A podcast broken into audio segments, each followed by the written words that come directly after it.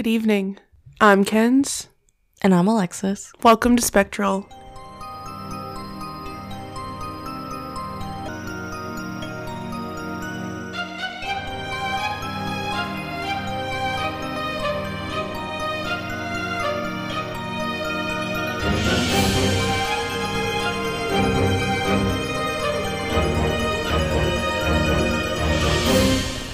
Welcome to our Halloween episode. Welcome.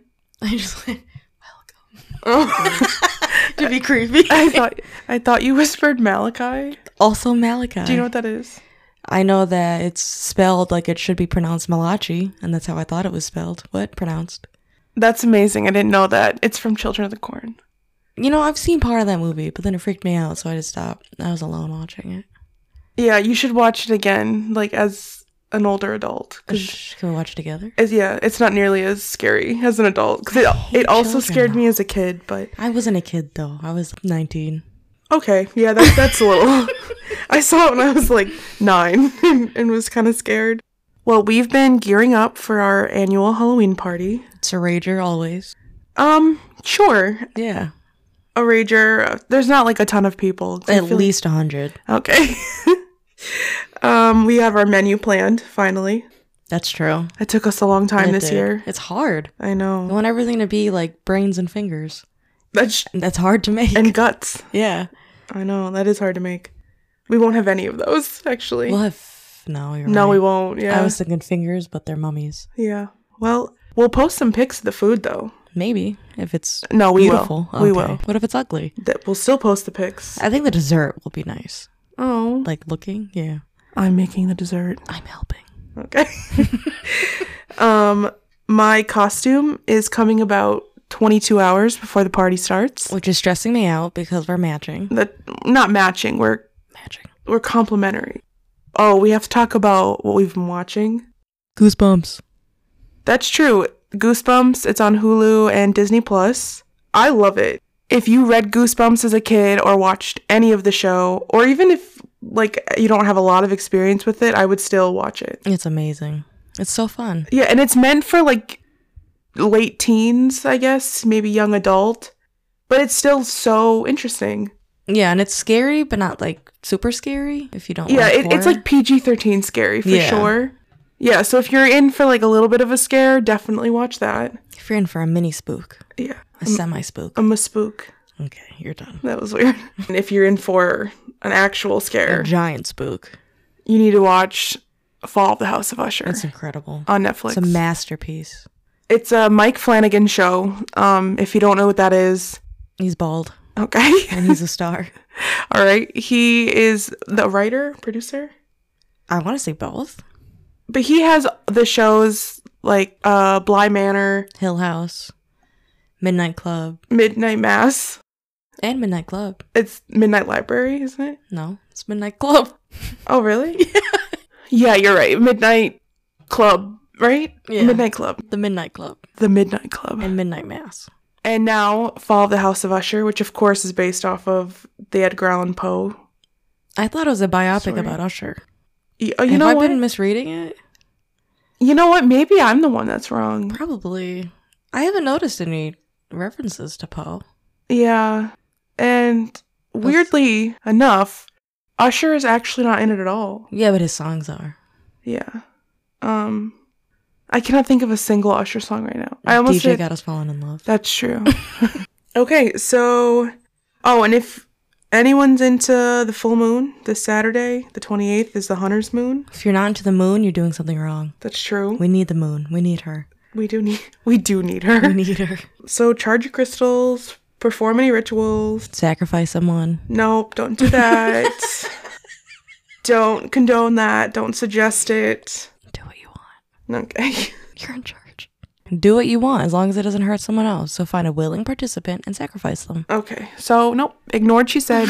Uh All right. So today's bad advice. Yeah, exactly. so to start tonight's episode off, I'm going to set the scene. So settle in with me. I'm fucking saddled. okay, my seatbelt's on. I'm ready. Seatbelts on, saddled in. You wave over your shoulder, brushing off your friend's attempt to drive you home, nodding again at their request to text them when you're back safe. The walk home is less than a mile, and you'd rather enjoy the fresh autumn air. The sun has just set, and the sky is fading from its warm glow into shades of blue. There are gusts of fresh, cold wind lifting up leaves and swirling them back to the ground. You draw in a deep breath, pull your jacket a little closer to you as the wind picks up. A quiet hum can be heard as the streetlights lazily click on. You're looking forward to a warm cup of tea, coffee, cider, whatever brings you comfort, and a calm night on the couch. You're pulled from your thoughts when you notice a faint thumping. You can't place the noise exactly as the wind carries the sound from every direction. Then you see something in the distance. It looks like someone on horseback. You look to your right at the few houses residing on the street. Lights on, but no one else is outside. You look back to the figure, and they stand, unmoving, just as you realize the thumping is the sound of hooves, first trotting, then galloping on pavement. It's getting louder, but you can't pull your gaze away from the figure in the distance, while your brain tries to make sense of what it's seeing. There is a horse, yes, but something is strange about its rider. You can't make out their facial features or see any details above their chest. You can tell it's wearing a black hat, maybe a hooded cloak. Whatever it is, it's partially obscuring its face. But as you blink and it moves closer, their face remains a blur of inky strands wriggling around, as if the darkness itself is alive. You snap out of your focused trance and see the horse charging you head on. You go to run, but you're no longer only a few steps from the occupied homes. You somehow got turned around while watching the figure stalking you. In fact, you didn't even realize just how close to the woods you had drifted. You shift into fight or flight mode and look for the nearest place of shelter. You spin in circles, scanning your surroundings as the horse draws closer. Desperate for a way to put space between you and whatever that is, you take off towards the tree line on your left. You throw one more glance back at the figure as you cross into the threshold of the forest. It almost vibrates with giddiness as it rides ever faster towards you. Trying to focus on the winding path in front of you, you dodge gnarled roots and large rocks, but the distinct sound of thundering hooves is getting louder and louder. Fighting to breathe in the continuously chilling air, sprinting full force. As you duck under branches and skip over uneven ground, thick fog begins to pool around your feet. It looks as if it is rising in blankets from the earth itself. The forest begins to fall silent around you. The crickets stop chirping, and the owl's call can no longer be heard. The heavy step of hooves on loose dirt and ragged breathing has filled the space around you. You can feel the horse and its rider gaining quickly on you, your own heartbeat roaring in your ears. As the fog thickens, you can just make out the little bridge in front of you. The bridge leads to hollowed ground, and you're only paces away. You force your legs to move faster, ignoring the burning in your lungs. Only a few more steps when a sharp whinny pierces the air right behind you. You whip your head around to see the wild eyes of a black horse and the bottom half of its rider. Your eyes trail up their boots, to the edge of their cloak, up their chest, when you feel yourself falling to the forest floor. A twisted root caught your right foot as you watch the figure on the horse race past you onto the bridge with a final cry that sounds neither human nor beast. And then, nothing. No more pounding hooves could be heard, and the fog begins to thin. You pull yourself back up, following the hoof imprints to the bridge cautiously, when you see it at the other end, on the last wooden plank. A pumpkin cracked in half, and not a single other track beyond the bridge. The faceless horseman has vanished. The story of the Headless Horseman has been a classic American Halloween tale since the publication of The Legend of Sleepy Hollow by Washington Irving in 1820. The short story was one of a collection of 34 essays and similar in length tales published in Irving's The Sketchbook of Geoffrey Crayon Gent. That is right. I don't know why it's called that, but it is. I love it. Irving set this story in the very real town of Sleepy Hollow, New York, before I summarize the classic tale and its impacts, let's talk about the history of Sleepy Hollow. Have you been to Sleepy Hollow? I haven't, and um, I'm going to tell you how close we've both been in a minute. So, the village of Sleepy Hollow is located on the eastern bank of the Hudson River, about 25 miles from Manhattan. If you ever drive over the Mario Cuomo Bridge, formerly known as the Tappan Zee, Tappan Zee. Tappan Zee. I just love that bridge. It is. I know. It's, it's such a good bridge. It's a really nice bridge. Anyway, if you've driven over that, you've been within a few miles of Sleepy Hollow. Cool, cool, cool. Now we know. Now we know next time we have to stop. Yeah, I, I was like a sore spot for me, considering I've driven over that bridge half a dozen times in the past couple of years and never knew. Um, but we will be making a detour next time. The land of what is now the quaint but bustling village of Sleepy Hollow was first recorded as belonging to the Wecquaesgeek or the Mohican tribe since at least 1609 when it was first recorded, but likely before then. So, kind of depending where you look, some will say it was like a branch of the Wecquaesgeek tribe, or it was the Mohican tribe, um, but we know that it was occupied by Native Americans. It then became inhabited by Dutch settlers when New York was still considered New Netherlands. It should have stayed New Netherlands, honestly. It should have. I mean, it makes sense. Dutch, New Netherlands. I, I mean, I love it. It should have been. But for a while, the native people and Dutch settlers lived in harmony. Oh, that's so nice. I didn't know that. Yeah, I mean, it lasted about 35 years. That's about your lifetime. Okay. Um, until around 1643, when fighting broke out and Yeah. many native people were forced to Okay. move. Yep, that's I was gonna say that's much more on brand. Yeah. Yeah, yeah. that makes sense. we don't know the exact timeline of when European settlers came, but by 1664, the British seized the colony of New Netherlands because, of course, they did. Just in time for 1666. Wow, that's so true. And that's when they renamed it from New Netherlands to New York. Sleepy Hollow remained agrarian. What does that mean? It just means, it basically means it's an agriculture, um, like center. That makes sense. So like farmlands. Those words relate. Okay. Yeah, it's um basically it was not like a big manufacturing town. Mm-hmm. It was mainly farms, fields, that kind of Cows, vibe. Probably cows. pigs. I'm sure. I love it. Okay. I love it. Oh, I love it. I love cows. I love it even more. All right. but besides all of its large farms and, you know, rolling fields, there was a thriving Dutch church that kind of became the hub of local life there. Like people would travel from Tarrytown, which we'll talk about in a second, right next door, T Town. T-Town, and other local areas, um, just to attend like events, mass, everything that was kind of held at this church.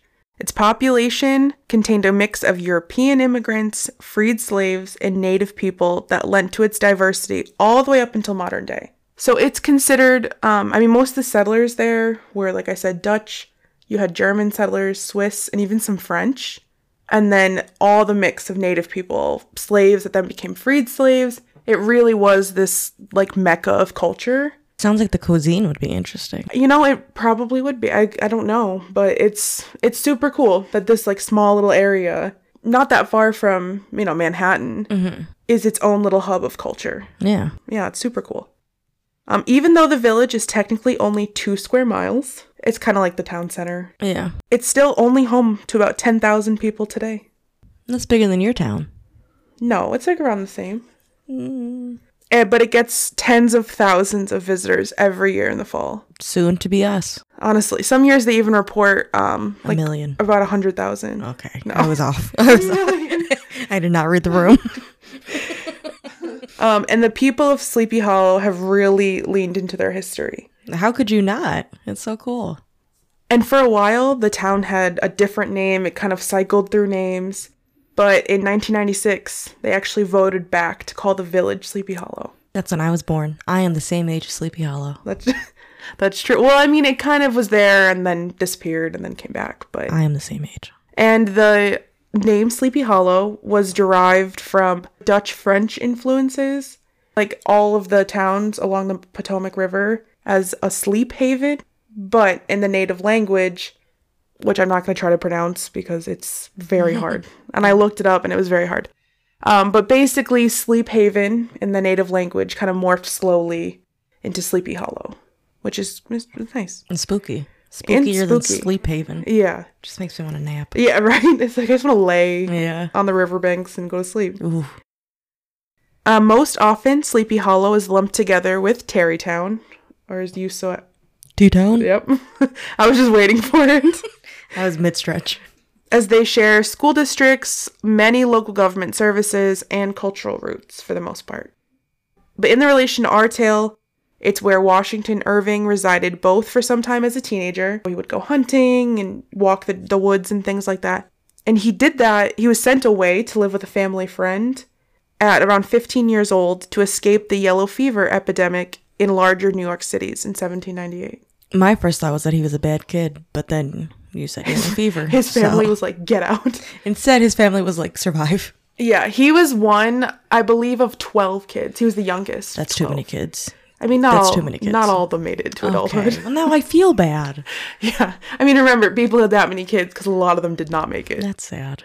Yeah, I think it was eight or nine of them that made it. So, That's I mean, still too many. okay. She's back to her original stance. Too many kids. Confirmed. Too many kids. But even as a teenager, he was really into writing and knew he loved like everything literature and culture. And his older siblings actually all supported him in it. That's nice. I know, it, it, it is really nice. Sibling love. Okay. so, yeah, he spent some time in Tarrytown right next door to Sleepy Hollow and visiting Sleepy Hollow in 1798, um, which would be the inspiration later on for his tale. But he also ended up buying a riverside estate in 1835 Bitch, where he get that money? Oh, just wait. So he bought the estate, and it's it's a beautiful. We're gonna post a picture on our Instagram. It's beautiful. Um, for eighteen hundred dollars. Are you fucking kidding me? No, listen, it gets worse. Cause I was like, all right, eighteen hundred dollars in eighteen thirty five.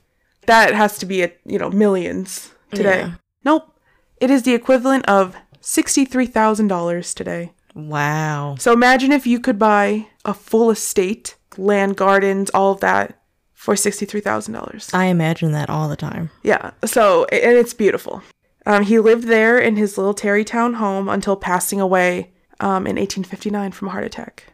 That's sad. Yeah, but he lived, I think, what's his 70s? That's a long time for then. Yeah, he that yeah, oh definitely. So he really did have like a really rich and fulfilling life. You can still visit this historic home and surrounding gardens on and this is this is the street it's on. West Sunnyside Lane Wow. or take a Sleepy Hollow Tarrytown tour. They have them all to like combined because That's they a are tongue twister. I know. They are so close. So, um, and visit many of the hotspots. Let's do it. I mean, yeah, I want to. Let's go to. right now. We could be there by noon. Okay. we will be there by. Oh, yeah, by the way, um, we are recording at 8 a.m. Good morning, America. Okay. Don't sue us. Yeah, Alexis woke up um, at about 6 a.m., Mm-hmm. wound for sound, Wound for sound. ready to take on the day, Me and the cats, bro.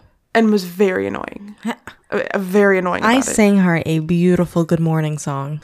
How'd that go? I'm not gonna do it now. It's not the morning. It's 8 a.m. Well, All right, anyway. Um, have you ever read the story of Sleepy Hollow? Nope. Legend of Sleepy Hollow? no. Have you ever watched any of the movies? There's more than one. Yes, there's many. No. Okay. All right, cool. Um, How many is many? Six.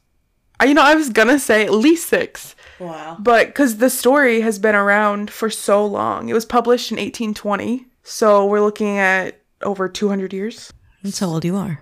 Okay. You're such a dick. but there have been a lot of iterations of since basically the beginning of film. I thought you were gonna say the beginning of time. The beginning of Beginning time, of film 1820.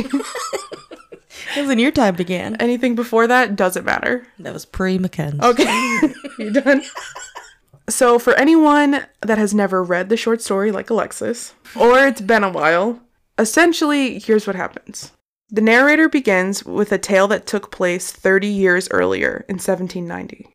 He introduced Ichabod Crane, described as a lanky, conventionally unattractive scarecrow of a man with limbs that hung loosely from his body. That's me. No, he's like tall too. I am tall. No, you're not. Okay. Okay. You know what? Sure. Thank you. He was originally a schoolmaster from Connecticut that moved to Sleepy Hollow. He is our flawed protagonist that you're not quite sure you want to root for, as he has a very inflated sense of self, as, as you'll hear. That sounds more like me. Well, you know what? Maybe you are. Maybe. He gets worse, though, so there are definitely elements that we'll talk about. Okay. Though he is past his prime, not particularly attractive, Me. and so poor he lives with a different student's family every week uh, because he cannot afford a room to rent. And he works as a schoolmaster, but you know, teachers were underpaid even then. Yeah. Um, he still thinks he's better than everyone else. like Naturally. like unattractive, older, poor, all that. Ichabod believes he's much more sophisticated than the locals and considers himself well educated, though he believes all manners of superstitions, magic, and has a this is you, and has a deep fear of the dark. Oh my god, that is me. He boasts about spending all his time with the older sisters and mothers of the children he teaches while living at their home, and thinks all the women who don't respond positively to his flirtations are just shy. Not me. It ends there. Yeah, I was like, you might not want to compare yourself No, too much. yeah, I'm good now. Sorry. Yeah, Icky. you might. Yeah, you might not want to compare yourself too much to him. Yeah, Ichabod's giving me the ick. Yeah, I call him Icky later on. I like that. That's a good nickname. Yeah, because Ichabod's just kind of long. Icky Crane. Icky Crane. Icky C.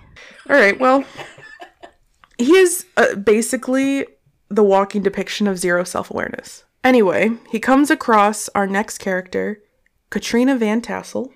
She is the only child of a very successful farmer and is set to inherit his entire fortune. Hell yeah, I get it. And Katrina is very beautiful and obviously considered a prize to be won by many of the single men in Sleepy Hollow. Like Jasmine in Aladdin. That's true. But unlike Jasmine, who is like, I am not a prize to be won, Katrina is described as like a little more flirtatious and is like, Yes, boys, I am a prize to be won. Give me your best. She's got some spice. She's owning it. She knows what she wants. Yeah. She knows what she's worth. Oh yeah. We love Katrina. We love an empowered lady. Yeah. Ichabod sees her and immediately wants to court her, envisioning, which this is like fucked, envisioning how he'd slaughter and eat all of the animals on her dad's farm and force Katrina to move wherever he wanted. That's so fucked up. Like the first thing you imagine is like, oh, these cute little animals. I'm gonna kill them all. Bacon and steak. No. The problem was that she was already being courted by local hunky farm boy, Abraham Van Brunt, known fondly by the locals as Brom Bones. Brom bones. Wow. Brom Bones. He is essentially Ichabod's foil in that everything Brom Bones is, Ichabod is not. So he's hot and A little younger. dumb. Yeah, kind of. He's he's described as like clever, but he's not definitely like conventionally smart. He's street smart, Yeah. not book smart. For example, Crane takes himself very seriously and demands respect, even when he hasn't really earned it. While Brom is well liked among the villagers and is known for his sense of humor, particularly as a prankster. He's not well read and can be crass, but is successfully and properly courting Katrina when Ichabod takes interest in her. He's a Jim Halpert. Kind of. I would say even a little more like gruff, almost like Jim's personality and like Roy's body. If you're fans of The Office, if you're not, that means nothing to you. But Google it. Google it. That's so rude. um, Ichabod, however, instead of courting Miss Van Tassel properly for the 1790s time period, he is sneaky and offers her private singing lessons so he can be alone with her twice a week and away from the eyes of her parents. Can he even sing? So he thinks he can really oh, well. Oh, okay. Like they say at church every Sunday, he like makes a big show of singing really loud. Yeah. He's not described as a bad singer, but like mediocre at best. Oh, But he just has such like an inflated sense of ego yeah. that he's like, I can give singing lessons. I can teach this. Yeah, exactly. But this is kind of considered disrespectful at the time, as being alone with Katrina without her parents there puts her reputation at risk. Like in Bridgerton. I was, and my next line is that is important later, but if you've watched or read Bridgerton, you know that an unmarried woman's value was very dependent on that she had a pure reputation. Yeah. Brom is angered by Ichabod's courting of Katrina, especially the improper way he's doing it, and begins pranking Icky Boy repeatedly. Just fist fight him. I feel like Ichabod would get broken in half. Perfect. And also, that's why I said, like, it's kind of when you were like Jim Halpert's personality and Roy's body. Jim wouldn't fist fight, so he doesn't fist fight Dwight. That's he, fair. He pranks him. Yeah, like it's that's- very that's similar. true. Some of the pranks he does is he like flips all the furniture upside down in Wow. Ichabod's classroom. Even when Ichabod starts like rigging kind of like these DIY alarm systems for, you know, what it is in 1790, like very easily Brom would just disable it. Like it's he's very like clever in that way. So he's kind of trying to send a message to Crane to back off, but in a way that's not violent. Yeah, not fist fighting. Yeah, not fist fighting or like a duel at this point. Ooh, a duel would be spicy. It, you know, it would be spicy. But Ichabod stays steadfast in his courting, and the story culminates with Katrina inviting the whole town to a harvest festival. So we assume this is obviously right around Halloween, typically. Mm-hmm. After all the dancing and merriment, the locals sit around the fire telling stories from the recent Revolutionary War, which eventually morphed into telling ghost stories. Ichabod takes special interest in the story of the Headless Hessian or the Headless Horseman. We'll talk about why it's called the Headless Hessian, um, like later. We talk about where it's derived from, because it is pretty important as to why it kind of stuck around so long. Yeah, and I've never heard that word before in my life. Yeah, it has a very significant connection. Mhm. Many locals have claimed to see the Headless Horseman or Hessian wandering the woods at night. Brom jokes that he once raced the Headless Horseman and would have won if he didn't always vanish once he starts to cross the bridge between the forest trails and the church. The party winds down, and Ichabod stays behind to offer Katrina a marriage proposal. That was fast. Yeah, he moves fast. he does. She presumably turns him down. We don't get like exactly what's said in the story, Mm-hmm. But he starts his midnight ride back home, sad, dejected, um, and alone. Had to throw that in there. Yeah, I mean, sad and dejected are kind of the same, but I feel like that really drives home the point He's got his horse. how upset. It's not even his horse. Okay. Um, he borrowed it because he's, even his he's filly. poor. That's true. Also, this is not relevant at all to the story, but Brom Bones' horse, his name's Daredevil. That's such a cool name. right? Like I was like, okay, he's so cool. I kind of and like Brom Bones isn't really like the villain of the story. He's definitely the antagonist, but you kind of want to root for him. He's my hero. He's he's my hero. but as he's you know riding the horse through the woods and thinking about the ghost stories of earlier in the evening, he starts to get spooked from all the noises he hears in the woods. This would be you as well. I would not be in the woods at night. Okay. I would not do that. You know what? That's true. Thank you would just you. avoid the whole situation. exactly. As he begins to get unsettled, he comes across another rider up ahead. So he's walking the opposite way on the same trail, which is kind of odd because the town is all in the same direction. Mm-hmm. So it's kind of weird that someone's walking the other way. Yeah, where are you going? He pulls his horse over to the side to let the rider pass because it's kind of narrow. But as he gets closer, Ichabod is horrified to see the rider doesn't have a head. Well, an attached one anyway. Oh, He claims to have seen a severed head on the rider's saddle, like just hanging out. Icky takes off and a chase ensues. The spectral figure is gaining on him when he sees the church bridge just up ahead. He believes he's safe as his horse approaches the bridge, but jokes on him because the hor- the horseman yeets his severed head at Ichabod, oh, knocking him off the horse. wow, that's a strong eat. I know. The narrator then goes on to tell us that Ichabod was never seen again by the people of Sleepy Hollow. And when they went searching for him, all they found was Ichabod's hat and a smashed pumpkin. Brom goes on to marry Katrina, and the narrator ends with giving us some life lessons. It's very heavily implied that Ichabod was not actually sucked into whatever reality the Headless Horseman lives in, but instead still lives today. And even more, the Headless Horseman was actually probably most likely Mr. Brom Bones, playing yet another prank on Ichabod in a final attempt to chase him away from Katrina. And it worked.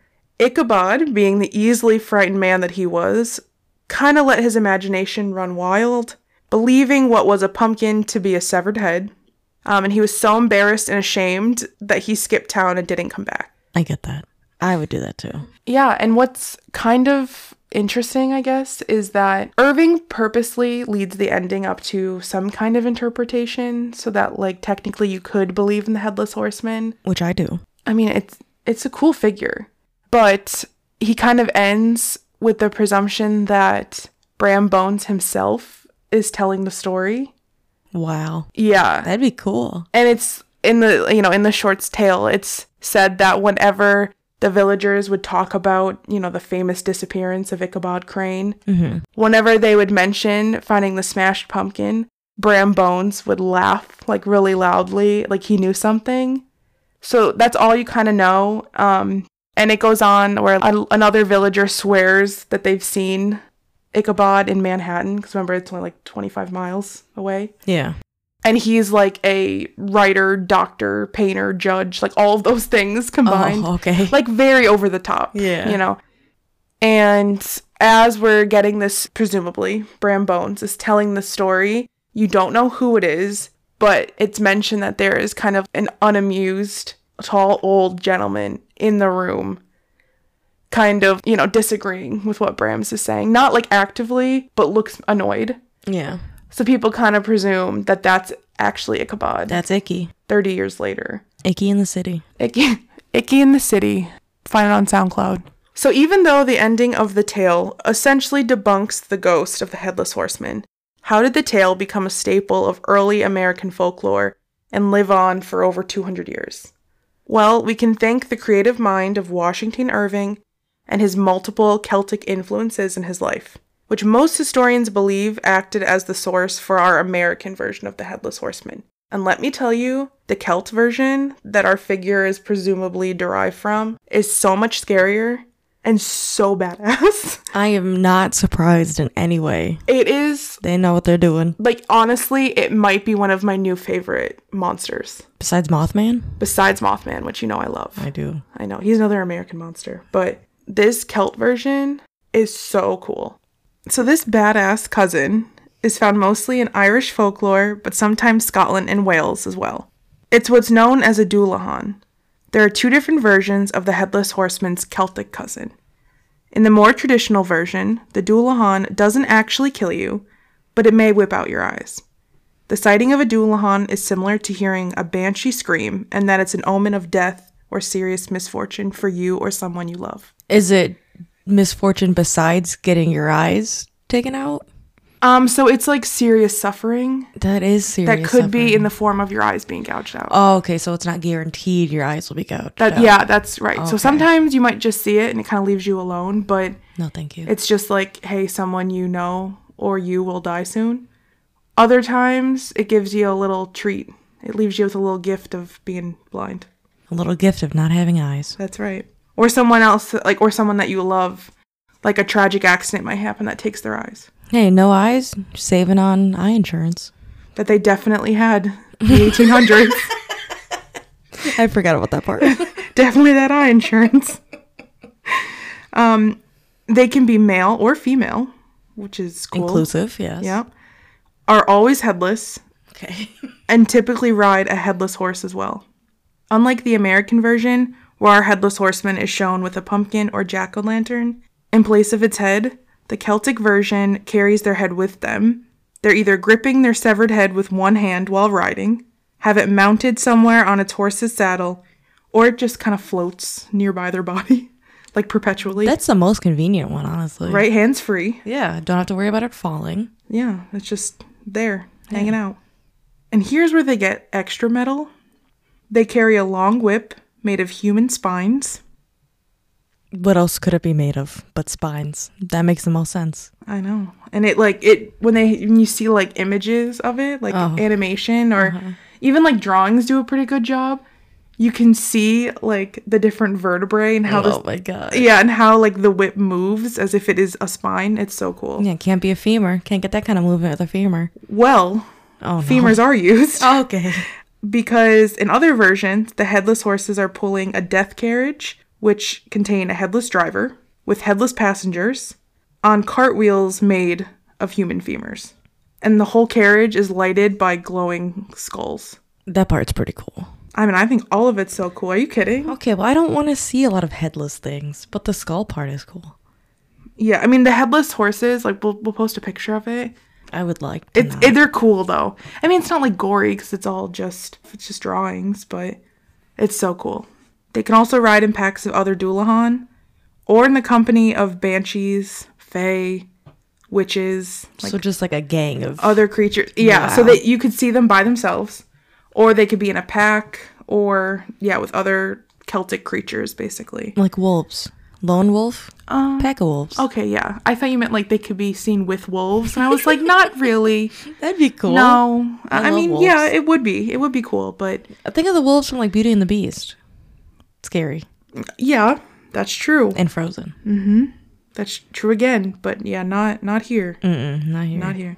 And they sometimes can be like kind of cheeky and will like in Sleepy Hollow try to race people just for fun. Race for pinks. Yeah, um I don't think people had pink slips for their horses. Yeah, they just had deeds. Yeah. Also, this is like an undead creature.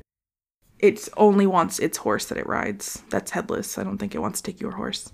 Anyway, um it also they could be spotted playing games like essentially bowling with their own head. So they seem like a great time to me. Like so much fun. Wow. I'm imagining them playing like sharks and minnows or like Red Rover, Red Rover Dodgeball. with the heads. Yeah. so in Celtic culture, they represent death itself.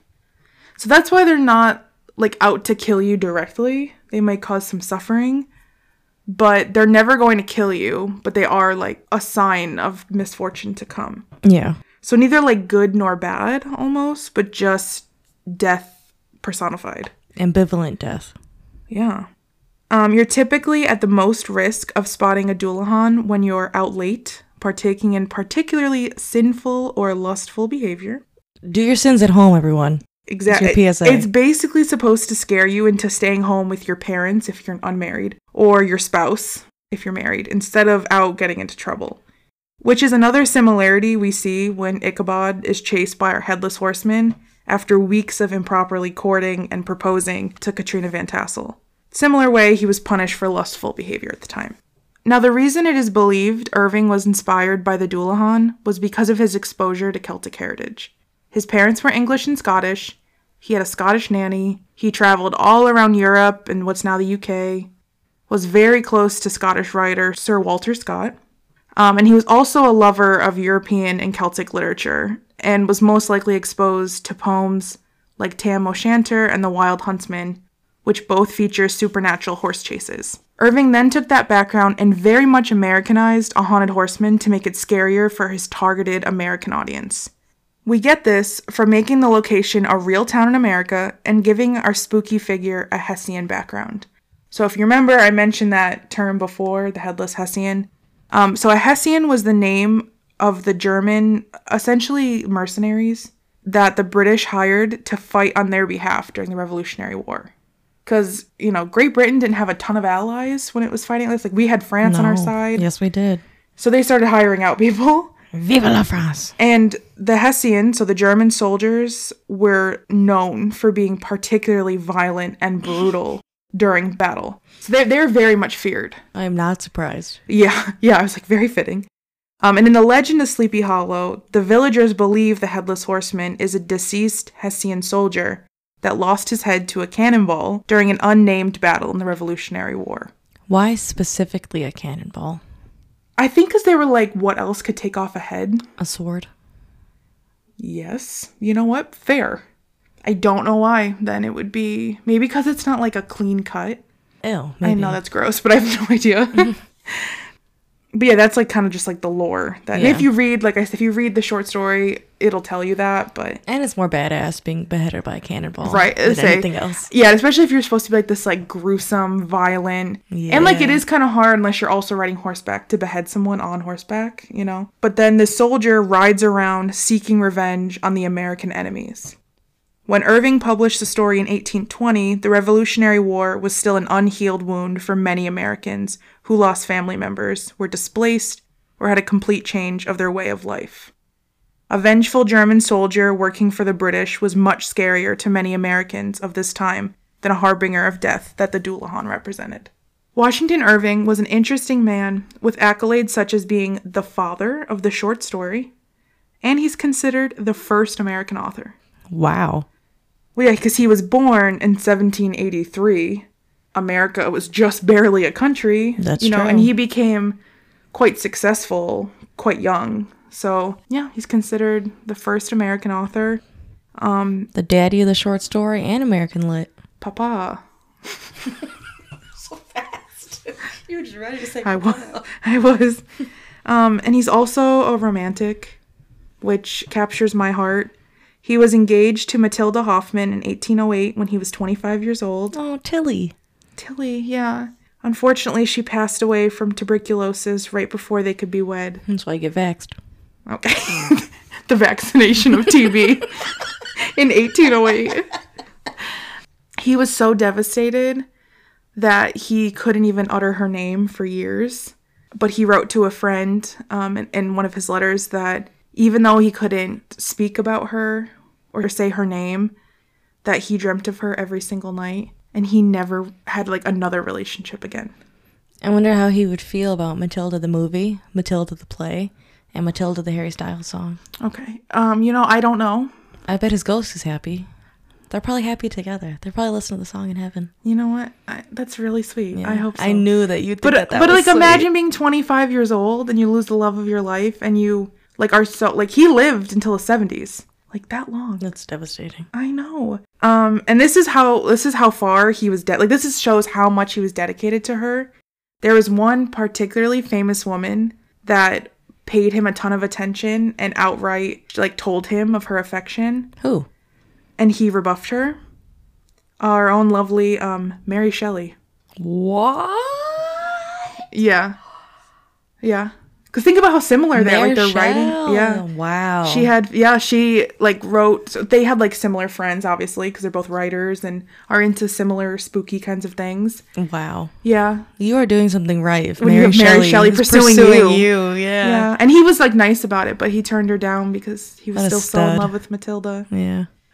Um, so kind of to wrap us up, the legend of Sleepy Hollow and the Headless Horseman have lived on for over 200 years and have had many, many adaptations over the years, with most well-known depictions being Disney's 1949 Adventures of Ichabod and Mr. Toad, 1996 Scooby-Doo's Headless Horseman Halloween, I did not know there was a Scooby Doo. yeah, 1996.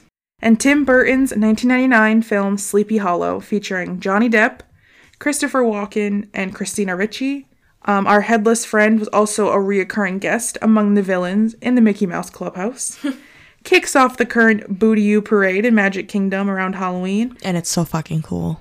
It is a cool parade. It's such a cool parade. You know they were gonna make a ride that was featured about the headless horseman. That would be Ichabod Crane? incredible. I know, and I mean, we have obviously Mr. Toad's Wild Ride. That's mm-hmm. it was in both parks. Now it's just in Disneyland.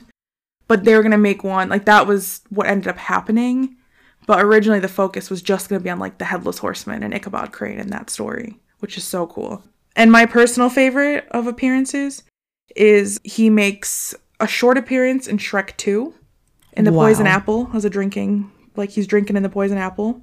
And Shrek 3, he tries to help Prince Charming behead Shrek. That's not cool.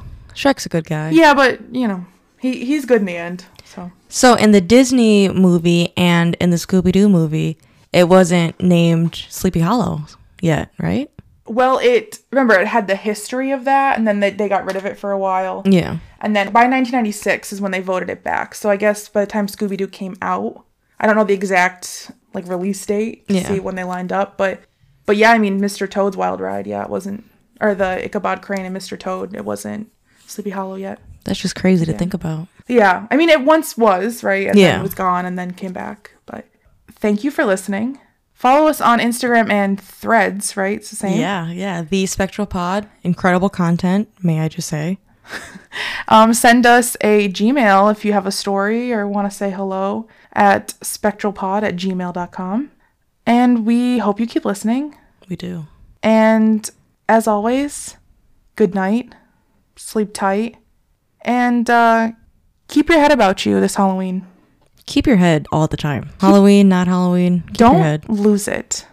Sacrifice to the moon.